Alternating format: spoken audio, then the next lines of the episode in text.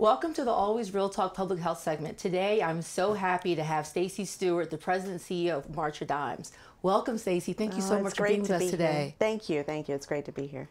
So, when we hear of March of Dimes, we think maternal health, but a lot of people don't know what maternal health is. Can you, Mm-hmm. Yes. in a nutshell, just say what is maternal health? Right.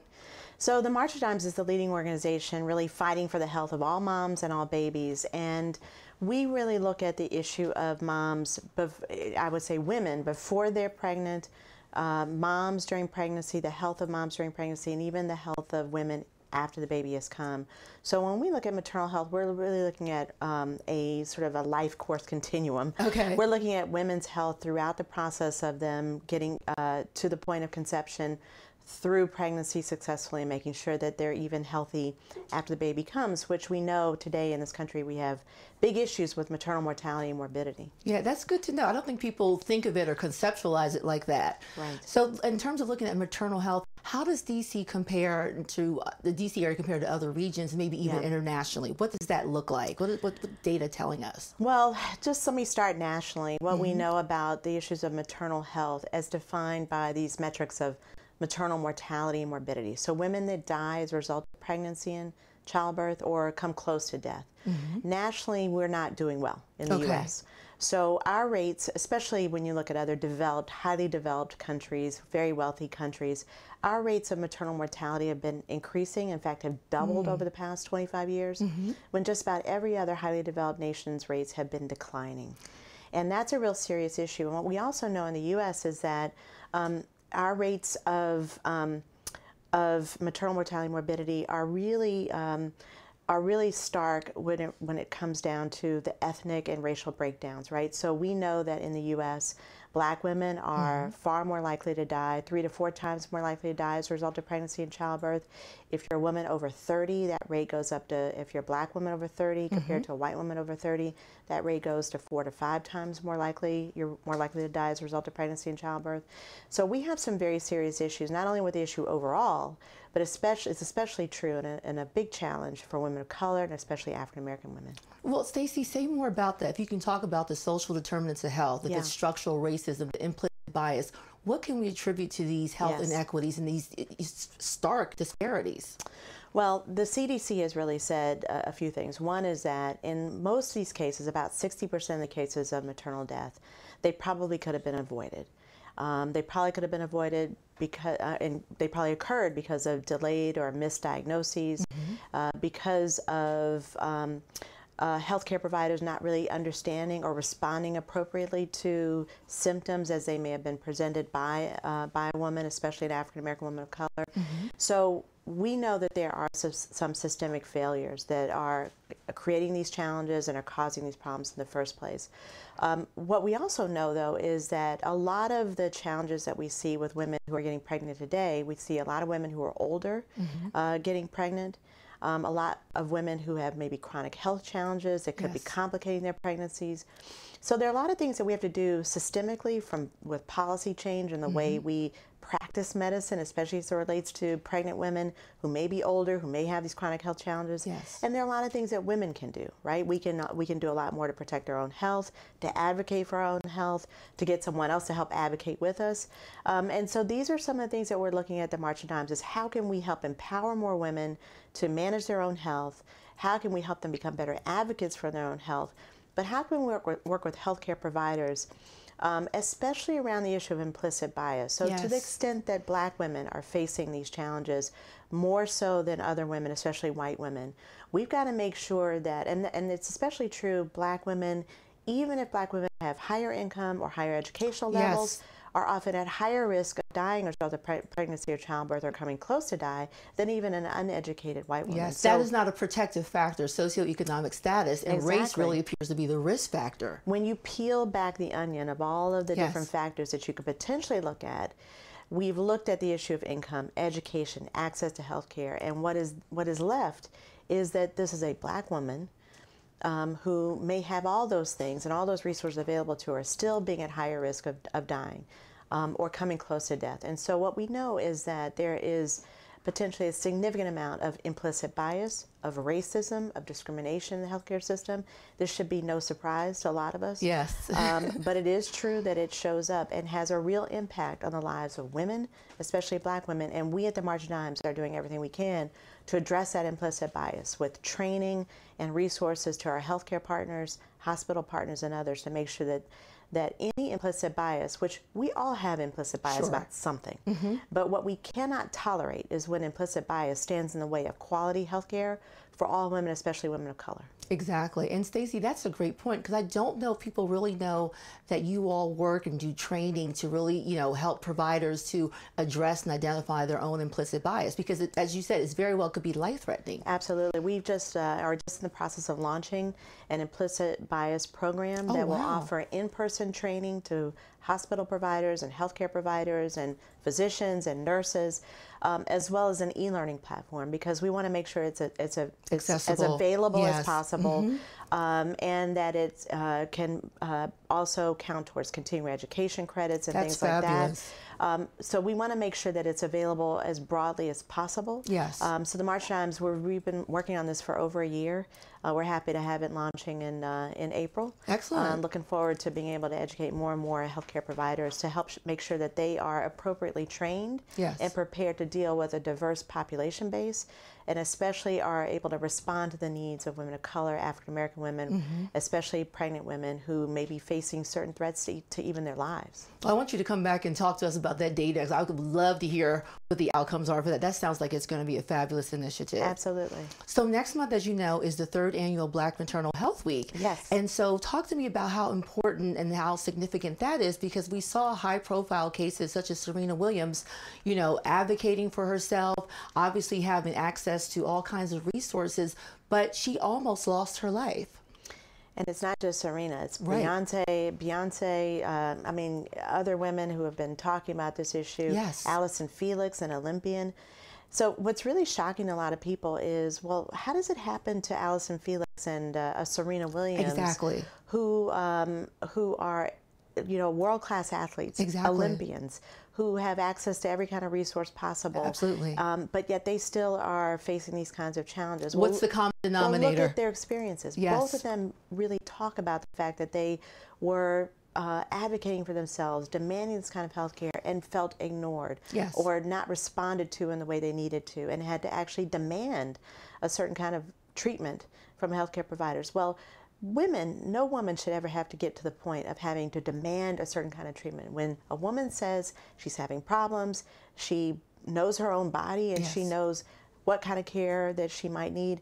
We need healthcare providers who can listen. So imagine if it happens to them. What happens to many of us, average, everyday Exactly. women, and what, what what might happen to us if we present um, in a, an ER and have uh, some kind of uh, health crisis that we feel needs to be addressed. Every woman, every person in this country deserves access to the highest quality health care available. And that should be irrespective of anyone's income, irrespective of the kind of insurance you have. You know, most of the, I won't say most, but almost half of all the births in this country are covered by Medicaid. And, um, and half of the births are babies of color. Right. So we are the ones who are showing up pregnant, delivering babies every single day. If the healthcare system is not prepared and able to respond to our needs Or willing. or willing, then we have to make sure that we uh, create the right policies that should be in place. We need to make sure the right kinds of uh, responses are available to us from our healthcare providers that will make sure that our babies are healthy and that we're healthy. Absolutely, absolutely. So in the future, what can we expect for mommies and babies from the March of Dimes? Well, there's a lot of things. Okay. Um, you know, we, we have a lot of uh, work that we're doing, um, especially, and you mentioned Black Maternal Health Week, Yes. which we just want to applaud um, Black Mamas Matter Yeah. Alliance and a lot of other organizations that really launched this. Yes. We feel like we're a strong ally with all of them. Um, looking at the issues of Black maternal health, we were uh, at the beginning of helping to support the Black Maternal Health Caucus Oh. with uh, members of Congress like Lauren Underwood and Alma Adams, uh, members of Congress who helped get uh, the Black Maternal Health Caucus launched Yes. on the Hill. You know, uh, there's a momnibus set of uh, legis- uh, various, about 10 pieces of legislation that have been uh, introduced uh, in the House that we are strong supporters of that do all kinds of things to expand Medicaid coverage, to uh, make sure that uh, Medicaid coverage for a woman who actually is able to get on Medicaid, that she doesn't get dropped 60 Yes. days after No delivering gaps, the baby. yes. We've got to make sure we extend Medicaid coverage at least a year postpartum. Um, we need to make sure that there are um, resources available for all this implicit bias training. At the March Dimes, we also do other kinds of programs like our supportive pregnancy programs, mm-hmm. which are group prenatal care programs, which are really designed to help uh, support women through pregnancy, to give them a support network and a support system mm. so that it alleviates a lot of the anxiety and stress that so many, and isolation that so many Sure. women often feel mm-hmm. and that could impact birth outcomes. Our supportive pregnancy program is an evidence based program that's been proven to actually reduce the risk of premature birth and help save moms' lives as well. So there are a lot of things that we're doing at the March of Dimes. Um, you know, we're in the midst of a coronavirus pandemic right now. Yes. Um, we've got our COVID 19 Mom and Baby um, Support and Intervention Fund that is launched on our website to make sure we have the resources to help mothers through this pandemic and make sure that they can deliver their babies successfully and healthy. Um, and so there's a lot that the March Dimes is doing. It's been just, you know, my pleasure and my honor to lead this organization and uh, to keep us on the forefront of making sure that we can continue to fight for the health of all moms and babies. Excellent. It Sounds like you guys have so many things that are going on. Very comprehensive, very robust. I thought I knew a lot about March about the March of Dimes, but a lot of things I'm learning from you today. So that's awesome. Yeah, well, we have a lot of great partners too. We can't do this without the public support, and we can't do it without, you know, all the partners that we work with. Um, we don't do it alone. We've got a lot of folks in this fight, but we we need more. We need to make sure that the maternal and infant health crisis that this country is facing, even pre-pandemic, Yes. that we when when we ever get back to this place of normal Normalcy, yeah. normalcy, we don't what we worry about is that we'll still find ourselves in this crisis of moms and babies. We'll still find ourselves as this country that is the most dangerous developed nation in the world in which to give birth. And that again is was the case pre-pandemic. It will likely be the case even after the pandemic go- goes. So this work is going to continue through covid-19 Yes. after covid-19 this is the work that we're um, we're in for the long haul and we need everyone's support And the goal is to not lose footing because of COVID nineteen. To Absolutely. stand, you know, stay the ground, stay the ground. Yeah. You know, and if there's a silver lining, maybe this pandemic will teach us some things about our public health care system, Absolutely. the weaknesses, the failures of our public health system, how we need a strong public health care system to protect all of us, how to make sure that we all have access to the highest quality care. I mean, the fact that we could see so many deaths because of the failures of our public health system to deliver for us, Yes. despite the best efforts of so many people, mm-hmm. so many hardworking healthcare professionals, so many hardworking elected officials who are trying to do their best, governors and others who are working so hard right now. Um, the, the, the weaknesses in the system that have been revealed Are glaring. They're are glaring. and we will need to do a lot to uh, rethink how we deliver on not just health care in the system, but how we make sure there's a public health care system that is there to protect all of us. Absolutely. Even the youngest among us, even the most vulnerable among us, and that includes our elderly, our seniors. Um, I have an elderly mother, a senior mom who's uh, at home like a lot of us do.